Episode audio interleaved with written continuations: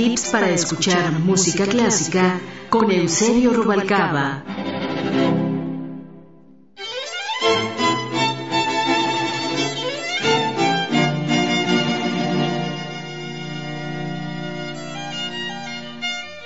Tip número 47. Viaja sin desplazarte.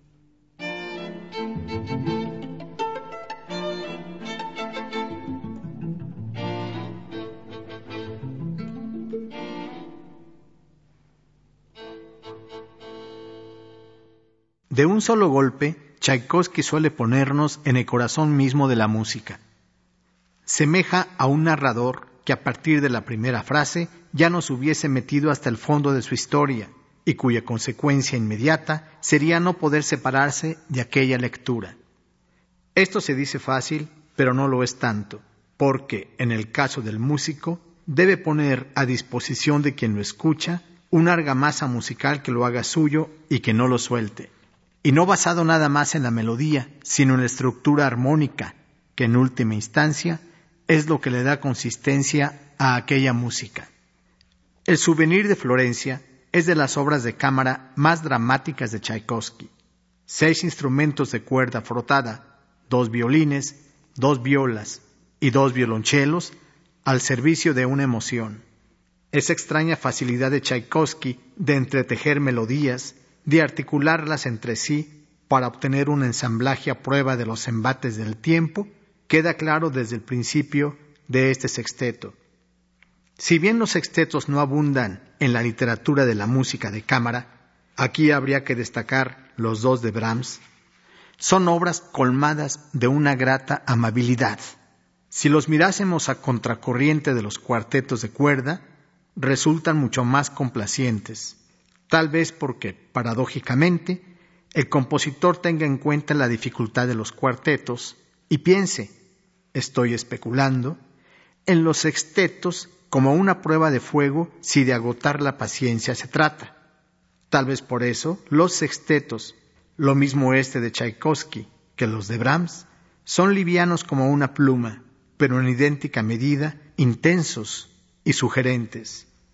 Este del souvenir de Florencia no es precisamente muy tocado, pero este se debe más bien a que no hay predilección por la música de cámara, cuando menos en este país. Aunque suene increíble, siempre será preferible reunir a cien músicos y tocar su sinfonía patética que dejarle el trabajo a seis atrilistas. Y es una lástima, aunque es de imaginarse un concierto con los dos sextetos de Brahms y el de Tchaikovsky. Sería interesante reunir así a estos dos genios que en vida no guardaron uno para el otro respeto ni menos admiración. Al contrario, no perdieron oportunidad de insultarse vía terceras personas que, como todos sabemos, corrían a poner al tanto al otro.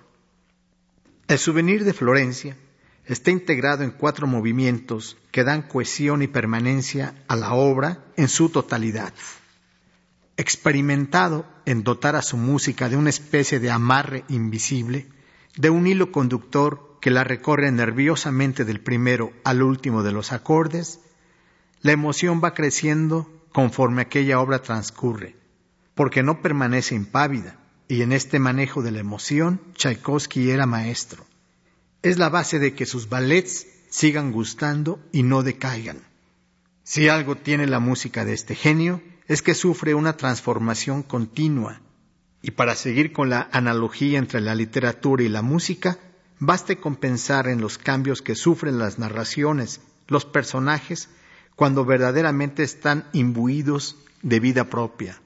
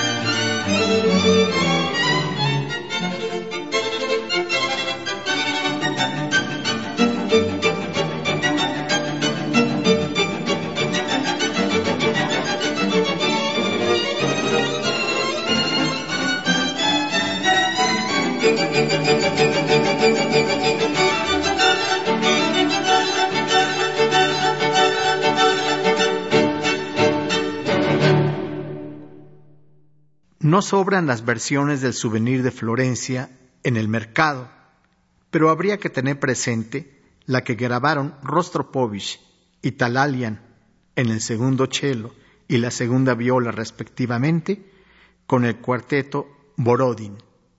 Insuperable.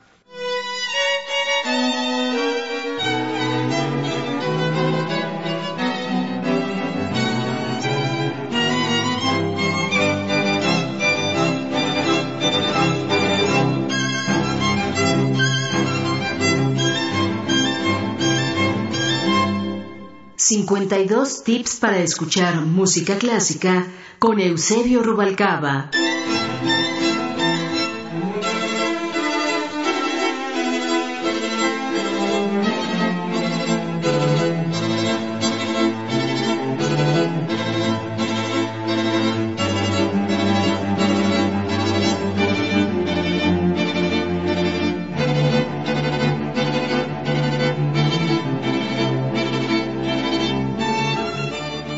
De producción, Angélica Cortés, Fructuoso López, Roberto Hernández y Pita Cortés.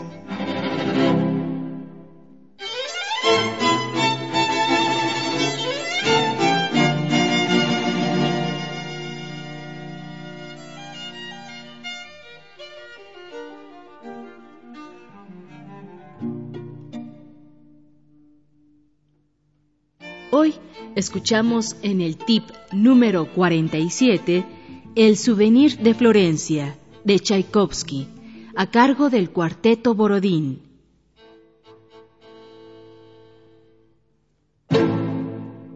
...1060 AM